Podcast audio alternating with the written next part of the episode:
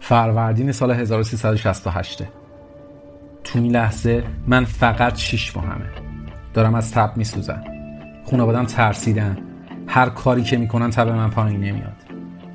می‌خوان که دوباره به حالت طبیعی برگردم ولی کاری از دستشون بر نمیاد.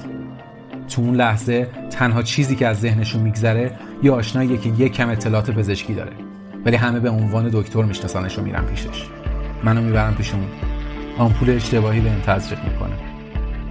تبم کم نمیشه بیشتر میشه. انقدر دمای بدنم زیاد میشه که دچار تشنج میشم.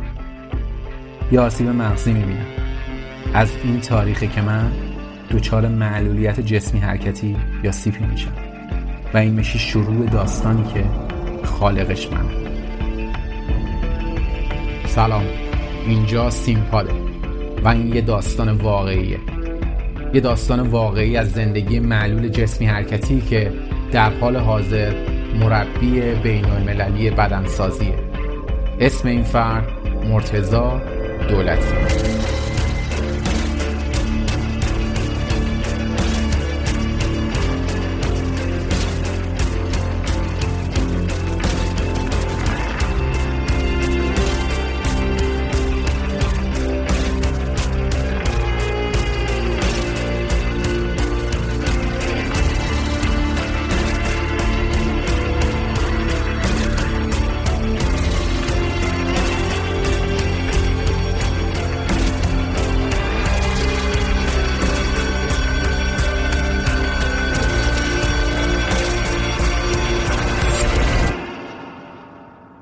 قبل اینکه این اپیزود و این داستان رو شروع بکنیم بهتون بگم که این داستان کاملا واقعیه و تمام چیزهایی که من اینجا دارم تعریف می‌کنم از مصاحبه‌ای که با خود مرتضی دولتی عزیز داشتم. حالا اینکه من چجوری با مرتضی دولتی آشنا شدم یه داستان دیگه است و خیلی جالبه. اونم اینه که من بعد اینکه اپیزود رهایی آسان از سیگار که اپیزود اول بود و تموم کردم هی تو این فکر بودم که چجوری اینو شیر بکنم که بیشتر شنیده بشه و آدمایی اینو بشنون که به کارشون میاد. برای همین خیلی شروع کردم بازنشر دادن این و یکی از این آدمایی که من ازش خواستم که این پادکست رو بشنوه و معرفی بکنه آقای علی معتمده. دمش کم خیلی کمکم کرد. آقای علی معتمدی که ورزشکارای خوب کشور ایرانه که ورزش ام رو انجام میده میکس مارشال آرت علیرغم ورزش خشنی که انجام میده آدما رو دعوت می‌کنه به اینکه کتاب بخونن به اینکه به آدما کمک بکنن به اینکه هیچ موقع مثلا گیواب نکنن مثلا عقب نکشن همیشه مبارزه کنن برای زندگیشون و خیلی باحاله دیگه. یعنی یه همچین آدمی بیاد یه همچین طرز تفکری داشته باشه جالبه. اصلا یه مراسم کتابخونی داره خیلی باحاله. و اینکه یه جایی هم هست که هر دوشنبه علاوه که خودش میره تمرین کنه آدمای دیگه هم میگه که بیان اونجا تمرین کنن باش. و این روحیه روحیه باحالیه. خلاصه من به این آدم دایرکت دادم این آدم دایرکت منو خوند و منو دعوت کرد که برم توی مراسم کتابخونیشون و به هم گفتش که اونجا می‌تونم که در موردش صحبت کنم. یعنی بهم وقت میده که اونجا برم در مورد پادکستم خودم صحبت بکنم و خودم پرزنت کنم به قول گفتنی. پادکست من که بلند شدم صحبت کردم تموم شد. وقتی نشستم به یه آدم دیگه گفت بلند شو حالا تو صحبت کن. اون آدم دقیقا مرتضا بود. وقتی مرتضا صحبت کرد من اصلا شوکه بودم. اون موقع اصلا هیچی تو ذهنم نبود. فقط داشتم فکر می‌کردم که این آدم چقدر آدم خفنیه. چه کارهای باحالی انجام داده و دمش کم به, به این روحیه. موقعی که تموم شد صحبتش من هیچی نفهمیدم. شبش رفتم دوستامو دیدم. همونجا داشتم فکر می‌کردم. بچه گفتن چی شده؟ گفتم آقا همچین اتفاقی افتاده. و همونجا به ذهنم رسید که گفتم این چقدر باحاله که یعنی بلندم فکر کردم. گفتم این چقدر باحاله که آدمای دیگه بخوان اینو بشنون. این داستان خیلی داستان باحالیه. دوستام هم گفتن آره دقیقا. و من همونجا به مرتضی دولتی دایرکت دادم. شمارش رو گرفتم. اونم گفت آره من هستم مشکلی نداره. اگر که فکر کنی که این تاثیر می‌ذاره روی شنونده ها و داستان باحالیه من هیچ ابایی ندارم و این کار رو انجام میدم. و شد بقیه ماجرا. این اپیزود اطلاعات تکمیلی زیادی داره مثل بخشی از مصاحبه با خود مرتضی که اینجا به خاطر محدودیت زمانی نذاشتمش. و یا اطلاعات تکمیلی درباره خود معلولیت CP به خاطر همین پیشنهاد می‌کنم که صفحه اینستاگرام و تلگ... channel تلگرام سینپاد رو داشته باشید که اگه دوست داشتید اطلاعات تکمیلی رو اونجا دریافت کنید آدرس تو اطلاعات پادکست هست ولی spell جفتشون اینه. S E I N P O D سینپاد بدون فاصله بدون حرف اضافه ای هم تو تلگرام هم تو اینستاگرام. و در آخر بگم که این اپیزود مشکل محدودیت سنین نداره و همه سنین می‌تونن این اپیزود رو گوش کنن.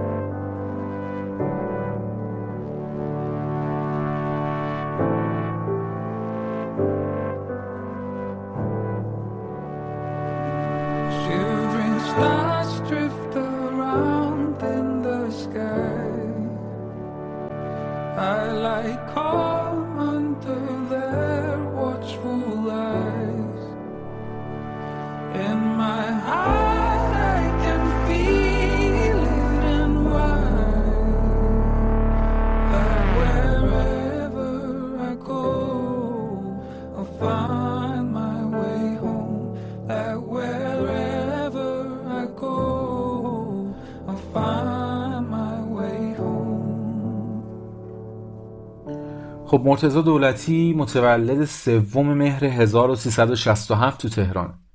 توی خانواده پر جمعیت و یک کوچولو از لحاظ اقتصادی پایین تر از متوسط به دنیا آمده و بزرگ شد پر جمعیت یعنی ده تا بچه که با پدر مادرشون یه خانواده دوازده نفره رو تشکیل میدن و مرتزا آخرین و دهمین بچه خانواده هستش. پدرشون کارگر شرکت پاکنام بوده. قطعا گذروندن امور زندگی دوازده نفر با حقوق کارگری خیلی کار مشکلی بوده. و خب زندگی خیلی راحتی هم نداشتن. مرتزا میگه چند سال قبل اینکه به دنیا بیاد تو سال 61 خانوادش از شهرشون کوچ می‌کنن به تهران. و این باعث میشه که خیلی از فامیلاشون هم بیان تهران واسه کار کردن. روزا رو می‌رفتن سر کار و شبا برای شام و جای خواب به خانواده مرتضی اینا اضافه می‌شدن. این زندگی رو سختتر از قبل می‌کرد. اینو تو پرانتز بگم. پدر مرتزا چند سالی هستش که از دنیا رفته. ولی با تمام مشکلاتی که گفتیم و همون حقوقش و زحمتهایی که کشیده بود پنج تا دختر عروس کرده چهار تا پسرم داماد. مرتزا میگه مطمئنم اگر که ما خانواده کم جمعیت تری بودیم با زحمتهایی که پدرم کشیده قطعا پدرم یکی از سرمایه‌دارای تهران بود. روحشون شاد. گفتیم که مرتضی تو شیش ماهگی تب می‌کنه و به خاطر یه آمپول اشتباه تشنج می‌کنه و دچار CP یا معلولیت جسمی حرکتی میشه. درباره این معلولیت توی اینستاگرام و تلگرام سینپاد اطلاعات تکمیلی می‌ذارم. منتها یه کلیتی می‌خوام اینجا بدم که بدونید دقیقا چیه. CP مخفف دو کلمه انگلیسی cerebral palsy یا به اصطلاح فلج مغزی هستش که شایع ترین علت ناتوانی حرکتی توی کودکانه. آسیب بخشایی از مغز تو مراحل اولیه رشد مغز باعث این اختلال و معلولیت میشه. CP به مجموعه اختلالایی میگن که حرکت عضلات و هماهنگی بین اونا رو تحت تاثیر قرار میده. این اختلال تا قبل از چهار سالگی اتفاق میافته. تو 85 تا 90 درصد موارد این اتفاق قبل از تولد رخ میده. ولی بین 10 تا 15 درصد موارد ممکنه این اتفاق بعد از تولد رخ بده که بهش سی پی اکتسابی میگن. دلیلش هم معمولا به دنبال یه عفونت یا یه آسیب به سر و مغز رخ میده. نشونه های این معلولیت تو افراد مختلف متفاوت. شدت و ضعفش هم همینطوره. بعضی به صورت خفیف باش درگیرن بعضی به صورت مزمن. بعضی دچار نقص و اختلال حرکتی هستن با شدت کم یا زیاد. بعضی هم مشکلات یادگیری و شنیدن و دیدن هم دارن.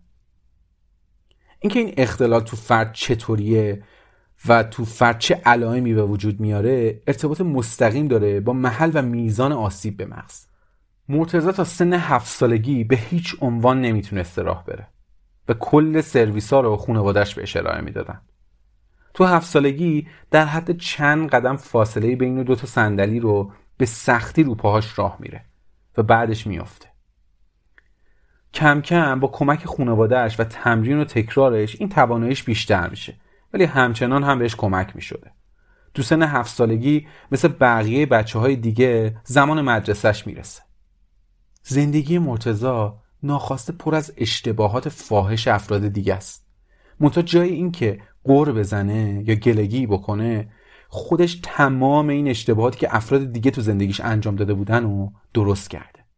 مدرسه رفتن مرتزا هم از این موضوع بینصیب نمونده. میگه که ما برای اینکه بدونیم باید چی کار بکنیم رفتیم بهسیستی تشخیص بهزیستی این بوده که مرتزا معلولیتش معلولیت ذهنیه و میفرستنش مدرسه معلولین ذهنی. مرتزا میگه که کلاسای اونجا لول بندی بود و کتاباشون هم کتابای عادی نبوده. میگه تو یه ماه دوازده بار کلاس عوض کرده. خب طبیعیه دیگه وقتی شما یه فردی که لحاظ ذهنی به صورت عادی میفرستی کلاس معلولین ذهنی هی متوجه میشه که این آدم لحاظ ذهنی سطحش بالاتره هی سطحش رو عوض می‌کنه هی کلاسش رو عوض می‌کنی. این موضوع یک ماه طول کشیده. یعنی هر دو روز یک بار مرتضی یک کلاس عوض می‌کرده. که بعد از یک ماه متوجه شدن که مرتزا فقط معلولیت جسمی حرکتی داره. معلول ذهنی نیست. شما تصور کن سازمانی که تخصصش و اصلی ترین کارش تشخیص درست این معلولیت و کمک به این افراد هست اشتباه این کار انجام میده و مرتضا با ذریب و استمرار خودش متوجهشون می‌کنه که کلا اشتباه کرد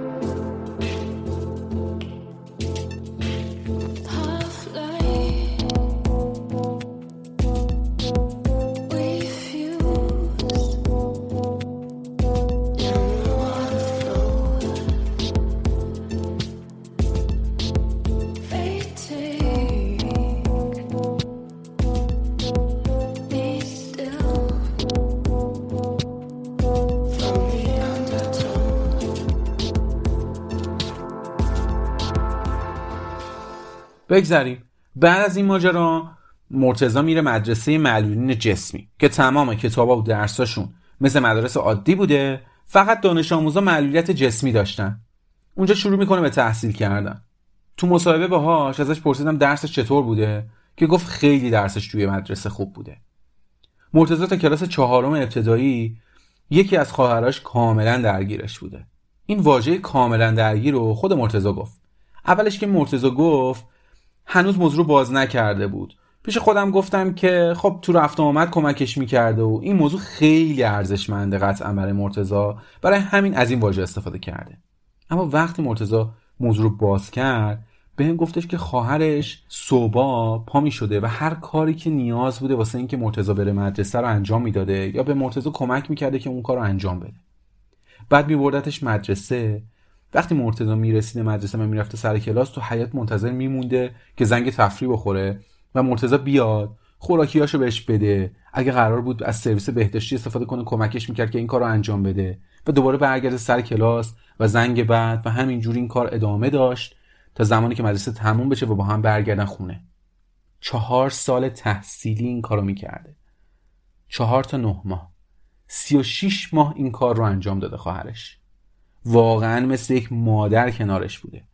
مرتضا هم همه جا از این خواهرش یاد کرده و میگه که مدیونش همیشه اما مرتضا کلا از حس ترحم و دلسوزی بیزاره. حتی اگه این حس از طرف خونوادش اتفاق بیفته.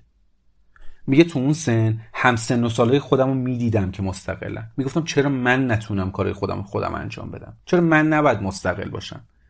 چرا من مثل اونا خودم نتونم برم مدرسه خودم برگردم خونه؟ موضوع جالب در رابطه با مرتزا که به نظرم یکی از اصلی ترین دلایل پیشرفت هر روزش شده اینه که مرتزا مشکل و محدودیت های خودش رو پذیرفته. ولی همیشه در حال تلاش بوده که با وجود مشکل و محدودیتش چه راهی رو باید بره تا به هدفش برسه. این اینجا گفتم چون که همه آدما یه سری محدودیت دارن. منتها بیشتر آدما وقتی دارن به هدفشون می‌رسن و به محدودیت یا به مشکل می‌خورن یا جا می‌زنن یا درخواست کمک می‌کنن. منتها درباره مرتزا برعکسه. مرتزا می‌خواست که دیگه کسی کمکش نکنه. خلاصه چهارم ابتدایی رو که تموم می‌کنه این موضوع رو با خانوادهش مطرح می‌کنه که این همه سال زحمت همو کشیدی دمتون گرم ولی از اینجا به بعد من می‌خوام خودم برم و بیام و نمی‌خوام دیگه کسی کمکم کنه.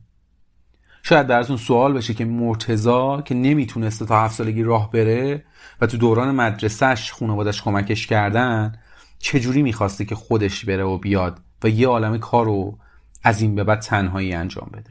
معلولیت سی پی به طور کلی اینطوریه که انجام دادن فعالیت مداوم و تمرین زیاد باعث میشه که شرایط و وضعیت معلولیت بهبود پیدا کنه. البته این حد و اندازه داره. و برعکسش هم صدق می‌کنه. یعنی عدم فعالیت و عدم تمرین معلولیت رو بیشتر می‌کنه و به طبعاتش زندگی رو سختتر می‌کنه. مرتضی هم کاردرمانی و فیزیوتراپی رو از اول دبستان شروع کرده بود و خودش هم تلاش می‌کرد که این شرایط رو بهتر بکنه. اما با تمام این تفاصیل اینکه مرتضی بتونه تنهایی همه کاراشو تو اون زمان انجام بده واقعا ناممکن بود. حداقل یه سری از کاراشو باید یکی کمکش می‌کرد تا انجام بده. به همین خاطر قطعا جواب خانواده برای شما هم واضحه که چی بوده. خانواده به شدت مخالفت می‌کنن با مرتزا مرتزا تعریف می‌کنه میگه به هم گفتن که این خیالو کلا از سرت بنداز بیرون. یه همچین چیزی ما هیچ وقت نمیپذیریم. میگه گفتن تو فکر آبروی ما نیستی؟ فردا نمیگی که بگن این همه خواهر برادر داره پدر و مادر داره. بعد اون وقت بچه معلولشون رو تنها ول کردن تو خیابون. واقعا خانواده مرتزا هیچ جوره مرتزا رو ول نمی‌کردن. مرتزا تعریف می‌کنه که تو مدرسهشون دو قسمت وجود داشته. یه قسمت که خب مدرسه بوده و فضای آموزشی یه قسمت خوابگاه بوده برای معلولین که بی سرپرست بودن یا خونه و خانوادهشون دور بوده و رفت آمد هر روز برای خانواده مشکل بوده. برای همین بچه میمونده اونجا و آخر هفته خانوادهشون میومدن دیدنشون و میبردنشون خونه پیش خانواده. میگه که مدرسه وقتی مشکلات منو می‌دید علل خصوص درگیری که به همین واسطه برای خواهرم به وجود اومده بود که دربارش حرف زدیم این پیشنهاد رو به پدرم داد که آقا بذارید مرتزا همینجا مثل خیلی های دیگه بمونه آخر هفته بیایید دنبالش حالا یا اینجا ببینیدش یا ببریدش خونه. پدرش قبول نمی‌کنه. بهشون میگه که من اگه مجبور بشم هر روز مرتزا رو کول کنم و بیارمش مدرسه و دوباره کول کنم و ببرمش خونه حتما این کارو می‌کنم این بچه هم خونه داره هم خونواده و خونوادهش همه جوره تا تهش کنارش هستن. اینو گفتم بدونید مرتزا مخالفتی که باش روبرو بود چقدر جدی بوده. منتها موضوعی که وجود داره اینه که مرتزا کلا منتظر بهش بگی نه یا نمیشه. اصلا تمام قدرتشو می‌ذاره که اون کارو بکنه. یعنی کارهایی که میشه که میشه. میره دنبال کارهایی که نمیشه. خیلی هم پیگیره. انقدر اصرار می‌کنه تا بالاخره راضی می‌کنه خانوادهشو. بهشون گفته بود که نگران چی هستید؟ تش می‌خوام ده بار بخورم زمین دیگه. بار یازدهم بالاخره یاد می‌گیرم چطوری تعادلم و حفظ کنم و وایسن تو یکی از مصاحبه ها که تلویزیون باش انجام داده بود مجری ازش می‌پرسه که مرتضی زمینم خوردی؟ تو جوابش مرتضی میگه تا دلت بخواد زمین خوردم. مرتضی میگه تو دو سه سال اول احساس می‌کردم یکی پشتمه و واقعا هم بود. حالا هر بار یکی از اعضای خانواده ولی حواسشون بهم بود. چون تعداد افراد خانواده زیاد بوده راحت می‌تونستن این کارو بکنن. به قول مرتضی شیفتی هم می‌تونستن این کارو انجام بدن. اما کم کم بعد از دو سه سال خیالشون راحت تر شد و دیگه کسی دنبالم نبود. مرتضی میگه این تصمیم من خیلی تو الانی که هستم تأثیر گذار بوده چون تونستم با جامعه تعامل برقرار کنم. تونستم خودم رو به جامعه نشون بدم که من خودم هستم. حتی بدون کمک خانواده من هستم. می‌تونم تو جامعه زندگی کنم. این واقعا نکته های اهمیتیه. مرتضی به شدت آدم اجتماعیه. چیزی که ما شاید خیلی کم ببینیم تو افراد شبیه به مرتضی. و این تعامل و مدل برخورد مرتضی باعث شده این ارتباط کاملا دو طرفه باشه.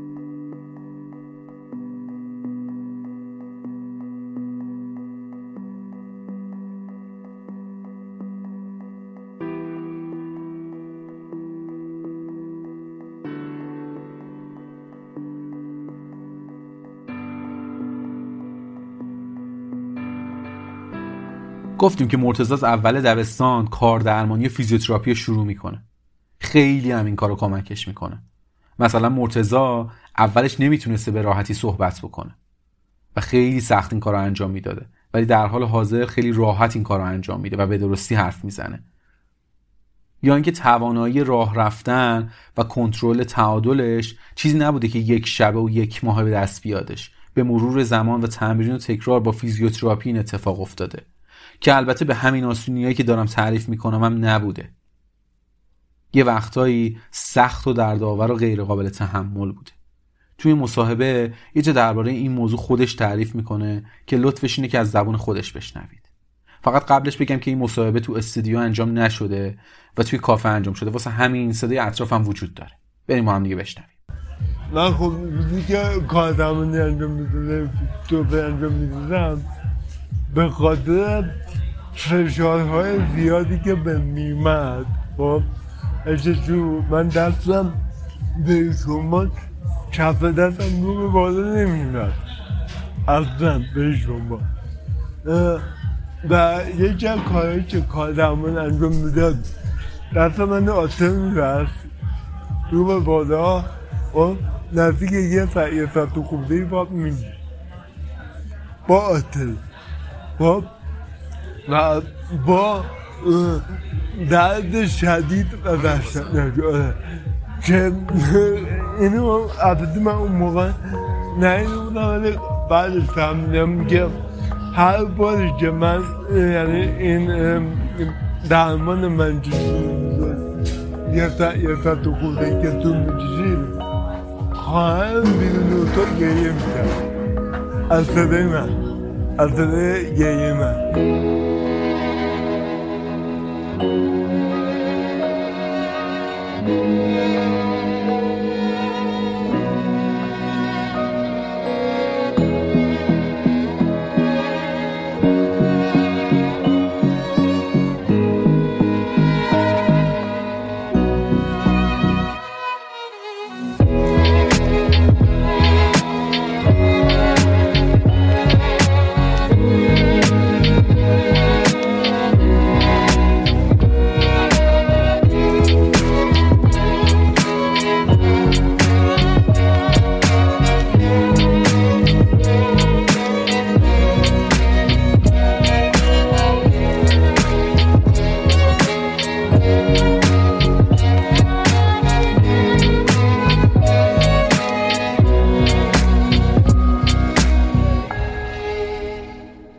18 سالگی بهش میگن فیزیوتراپی دیگه عملا پیشرفته دیگه ای نمی‌تونه رو بدنش بذاره. مرتضی میگه که تو اون موقع زمانی بود که من به شدت حفظ تعادلم ضعیف بود. و خب اینو دکتران می‌دونستن. برای همین به هم گفتن که برای اینکه بتونی تعادلتو بیشتر حفظ کنی باید عضلات و مفاصل تو قوی تر کنی. اینجا یه جرقه تو ذهن مرتضی می‌خوره. مرتضی از بچگی عاشق هیکل عضلانی و ورزش بدنسازی بوده. با این حرفایی که تو فیزیوتراپی میشنوه تصمیم می‌گیره بره باشگاه بدنسازی ثبت نام کنه. حواسمون هست دیگه. مرتزا حتی اینجا تو حفظ تعادلش دچار مشکل بود. ولی زنگ می‌زنه به پسرداییش و باش قرار می‌ذاره که برن یه باشگاه بدنسازی ثبت نام کنن. دوم اردیبهشت سال 1384 با پسرداییش میرن یه باشگاه اسم نویسن برام سوال پیش اومد. بهش گفتم مرتضی آدما موقعی که دیدنت واکنششون چی بود؟ چی بهت گفتن؟ گفت همه زبونی به هم گفتن که ماشاءالله دمت گرم باری کلا اما تو نگاهشون یه چیز دیگه بود. من اینو خیلی خوب میفهمیدم. حرفای از جنس این که تو دیگه چرا اومدی باشگاه؟ آدمایی با نصف مشکلای تو هم نمی‌تونن بیان باشگاه. حالا چه برسه به تو؟ میموندی خونت استراحتتو می‌کردی جای تو تو خونه نه تو باشگاه. و از این جور حرفا. مرتضی میگه نمیشه بهشون خورده گرفت. از طرفی هم نمیشه بهشون حق داد چون قضاوت کردن. من باید با این موضوع کنار می اومدم که آدما چه جوری نگاه می‌کنن و قضاوت می‌کنن. ولی کار خودم رو می‌کردم. تا بتونم خودم اول به خودم ثابت بکنم که می‌تونم از پس این کار بر بیام و دوم به اونا ثابت بکنم که تواناییم از اون چیزی که اونا فکر می‌کنن خیلی بیشتره. مرتضی با پسرداییش رفت باشگاه نوشت. ولی پسرداییش فقط 17 روز با مرتضی رفت باشگاه. بعدش میره سمت ورزش باستانی. و این کار رو سختتر کرد برای مرتضی. میگه نوع نگاه آدم از یه طرف از طرف دیگه شرایط خودم بودش که مشکل رو بیشتر می‌کرد. من تو باشگاه برای لباس عوض کردنم نیاز به کمک داشتم. هالتر و دنبلو به تنهایی نمی‌تونستم دستم بگیرم. یکی دیگه باید کمک می‌کرد و به دستم می‌داد اینا رو. حالا اینا رو به تک و غریب افتادن توی یک باشگاهی که من توشون غیر عادی بودم هم اضافه کنید. تمام اینا مشکلات توی باشگاه بودن. اما همه این مشکلات نبودن. من برای رسیدن به باشگاه مسیر نسبتا طولانی داشتم. به خاطر شرایط اقتصادیمون باید از اتوبوس استفاده می‌کردم. پس از خونه تا ایستگاه اتوبوس که 20 دقیقه بود با ایستاک ورزشی و با تعادل نصف و نیمه باید پیاده می‌رفتم و بعدش 10 تا 15 دقیقه منتظر اتوبوس وای میستادم که اتوبوس برسه. بعد از اینکه اتوبوس می‌رسید با شرایطی که داشتم به سختی از پله های اتوبوس بالا می‌رفتم و اگه جا بود میشستم اگر نه وای میستادم. یه رو 20 دقیقه که میگذشت یکی دو ایستگاه قبل اینکه برسم بعد خودم رو به در میرسوندم که یه وقت از ایستگاه جا نمونم. بعد از اینکه از اتوبوس پیاده شدم یه مسیری رو بعد پیاده می‌رفتم تا به باشگاه برسم. میگه یکی از سختترین و خطرناکترین کارهایی که بعد انجام می‌دادم عبور کردن از خیابون بود. به خاطر اینکه 70 درصد بیشتر از آدمای عادی برای من خطر داشت. چون من باید سرعتم و با سرعت ماشین در حال حرکت فیکس می‌کردم که این موقع ماشین به من نزنه. میگه خیلی بودن آدمایی که وای میستادن وقتی شرایطمو می‌دیدن و میذاشتن که من زودتر عبور بکنم. ولی خیلی از آدمان بودن که وقتی منو می‌دیدن سرعتشون رو بیشتر می‌کردن که زودتر از من عبور بکنن. و این خیلی کارو برای من سخت می‌کرد. مرتضی میگه تو این مسیر سخت و تر خوبی و قشنگی هم بوده. من تو چهار پنج جلسه اول که داشتم تمرین می‌کردم مربی اومد بالا سرم. اسممو پرسید حال احوال کرد و در نهایت پرسید من واسه چی اومدم باشگاه. منم قضیه معلولیت CP و داستانهای تعادلم و اینکه دیگه فیزیوتراپی روم جواب نمیده و اینکه دیگه اگه بخوام تعادلم رو حفظ کنم باید عضلات مفاصلم رو قوی کنم و براش تعریف کردم. امیر ربیعی مربی من با انرژی مثبت و بیدرنگ بهم گفتش که دمت گرم. شروع کن تمرین کردن منم کمکت می‌کنم. بدون در نظر گرفتن منفعت مالی شروع کرد کمک کردن من. هزینه ها رو از من کمتر می‌گرفت. کم کم بعد از یه مدتی اصلا ازم نه شهریه می‌گرفت نه هزینه مربیگری شد. کاملا رایگان. مرتضی میگه من همیشه گفتم بازم میگم من هر چی از بدنسازی یاد گرفتم تو باشگاه ایشون یاد گرفتم.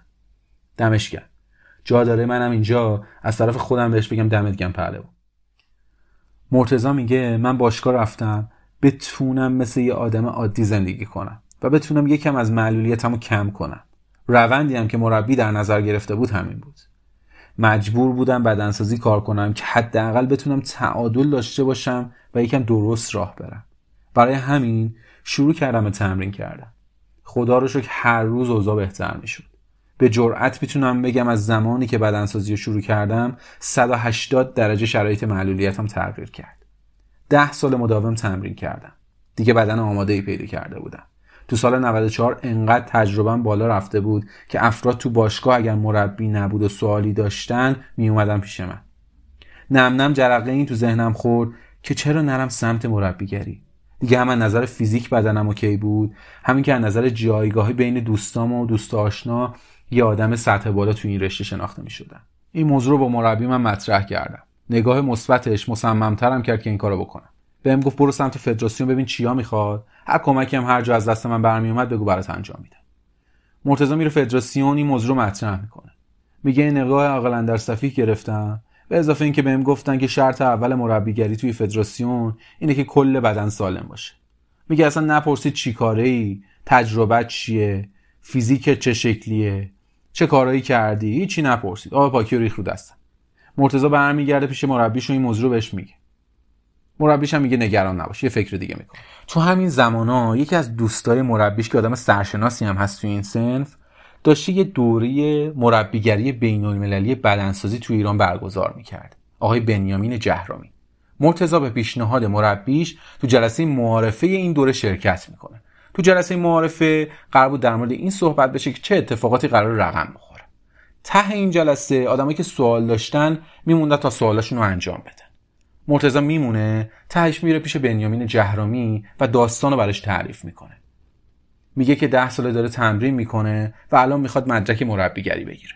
بنیامین جهرامی برخلاف اون مسئول تو فدراسیون از این قضیه کاملا استقبال می‌کنه و بهش میگه چرا که نه. داشتم فکر می‌کردم انگاری هر کسی این کار تر بوده وقتی مرتضی رو می‌دیده بهش چراغ سبز رو نشون می‌داده چون می‌دونسته که این پسر یه چیزی میشه. برخلافش هر کسی که هیچی نمی‌دونسته بهش می‌گفته نه و نمیشه. چون فقط معلولیت مرتزا رو می‌دیده. اونم به چش محدودیت نگاه می‌کرد. مرتزا دوره رو میگذرونه و مدرکش صادر میشه. وقتی که میره مدرک رو بگیره یه دفعه یه چیزی از ذهنش میگذره که تا حالا بهش فکر نکرده بود. اینکه مرتزا اولین معلولیه که مدرک بین المللی مربیگری بدنسازی داره تو ایران. میگه وقتی اینو فهمیدم شروع کردم روی همین فوکوس کردن و تبلیغ همین توی اینستاگرام. میگه خیلی نتیجه های خوبی گرفتن. فیدبک هایی که میومد سمتم خیلی خوب بود. ولی هنوز برام شاگرد پیدا نشده بود. مرتضی میگه بعد از گرفتن مدرکم هر روز ساعت دوازده می‌رفتم باشگاه و تا هشت شب اونجا بودم. نهایتا تمرین خودم دو ساعت طول می‌کشید. ولی به خودم دروغ می‌گفتم که فلان ساعت تا فلان ساعت چون شاگرد داری باید اینجا بمونی. میگه هیچ اینو نمیدونستا ولی به خودم دروغ می‌گفتم که این اتفاق بالاخره برام بیفته. میگه بعد از دو ماه بالاخره این اتفاق برام افتاد. اولین شاگرد من اومد سند مرتضی تو سال 2021 برای update شدن خودش توی دوره بین المللی دیگه شرکت می‌کنه. فدراسیون بدنسازی WABBA که تشکل اصلی اونا تو انگلستان هست و تو خیلی از کشورهای دیگه از جمله ایران دفتر و شعبه داره. مرتضی این مدرک بین المللی هم تو سال 2021 از WABBA دریافت می‌کنه. و بعد از یه مدتی مرتضی انتخاب میشه واسه ریاست کمیته معلولین و جانبازان فدراسیون وابای ایران. و در حال حاضر مرتزا دولتی رئیس کمیته معلولین و جانبازان فدراسیون وابای ایران هست. در این حال تو یک باشگاه خصوصی تو شهرک غرب تهران مربیگری می‌کنه. زمانی که من مرتزا رو دیدم توی جلسه بودیم که داشت یک کوچولو از داستان زندگیش رو تعریف می‌کرد. یه جمله به شدت تاثیرگذار اونجا گفت و اون جمله شدش خالق اسم این اپیزود. خدا رو شکر که اون جلسه کامل صداها ضبط شده و این دست من رسید و من تونستم اون جمله رو جدا کنم و برای شما اینجا بذارم. امیدوارم که لذتش رو هر روزی که جلو آینه می‌رفتم به بدن خودم می‌دیدم روزی رو می‌دیدم که بتونم برم مسابقات تو آینه یه بدن دیگه بودا یه بدن پنجاه دو کیلو. خیلی لاغر. که خیلی جاش کج و کله بود. خیلی جای دادن سرجه خودش و بعد تو ذهن من یه بدن مسابقه بود اینجوری می‌دیدم.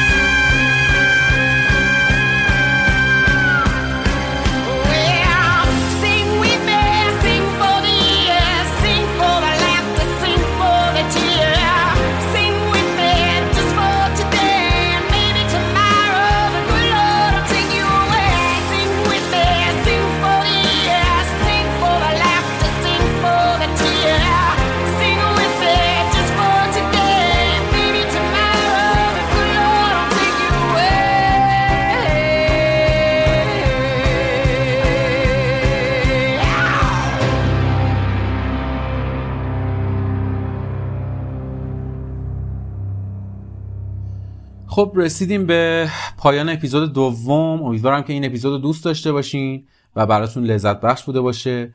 من تشکر می‌کنم از مرتزا دولتی عزیز که اجازه داد که داستان زندگیش رو تعریف کنم. دمت گرم واقعا مرتزا از علی معتمد عزیز هم تشکر می‌کنم که باعث این شد که من با مرتزا آشنا بشم. اگر کسی می‌خواد بیشتر با مرتزا آشنا بشه و بدونه که اصلا داستان زندگیش چجوریه می‌تونه صفحه اینستاگرامش رو چک بکنه. صفحه اینستاگرام مرتزا توی صفحه اینستاگرام سیمپاد تو همین آخرین پستی که ما می‌ذاریم که در مورد همین اپیزود هست تک شده. می‌تونید که برید و حالا زندگیشو بیشتر ببینید و از نزدیک چکش بکنید. درباره اطلاعات تکمیلی صحبت کردم که تو هفته آینده و آخر همین هفته یه سری اطلاعات تکمیلی می‌ذارم تو صفحه اینستاگرام و چنل تلگرام سیمپاد. موزیکای این اپیزود یه بخشش از page Music Is My Passion ه که همیشه ازش استفاده می‌کنیم یه بخشش از جای دیگه گرفته شده. برای همین اگه کسی موزیکا رو دوست داشت و دوست داشت که داشته باشه می‌تونه سر بزنه به channel تلگرام خود سینپاد و موزیکا رو از اونجا بگیره چون موزیکا رو اونجا می‌ذارم اگه این اپیزود رو دوست داشتید لطفا با دوستاتون به اشتراک بذارید و بازنشرش بدید که بیشتر دیده بشه. این خیلی می‌تونه بهم کمک بکنه. و در درجه دوم اگه برام کامنت بذارید نظراتتون رو خیلی خیلی کمکم می‌کنه. اصلا کامنت منفی به نظرم بهترم هست. چون حداقل با باگ خودم روبرو میشم می‌دونم کجاهای کارم اشکال داره و اینو سعی می‌کنم که اصلاحش کنم. در آخر اینو بگم. یه سایتی وجود داره به نام هامی باش. برای کسانی که دارن یه کاری می‌کنن که مخاطب دارن. اونجا اگه مخاطب بخواد می‌تونه که حمایت مالی انجام بده از اونجا. منم اونجا یه صفحه دارم به نام سیمپاد که لینکش رو براتون می‌ذارم تو توضیحات اپیزود تو توضیحات پادکست هم وجود داره. اینو تاکید می‌کنم هیچ اجباری هیچ وقت برای هیچ کس نه وجود داره نه وجود خواهد داشت که ملزم به پرداخت هزینه‌ای به عنوان حمایت مالی داشته باشن. این فقط برای افرادی هست که می‌خوان و می‌تونن حمایت مالی انجام بدن از پادکست که کیفیت یه ذره بالاتر بره. رقمش اصلا مهم نیست و کسانی که خارج از ایران هم زندگی می‌کنن می‌تونن به صورت ارزی حمایت مالی بکنن. دمتون گرم که این اپیزود رو تا ته تهش گوش کردید.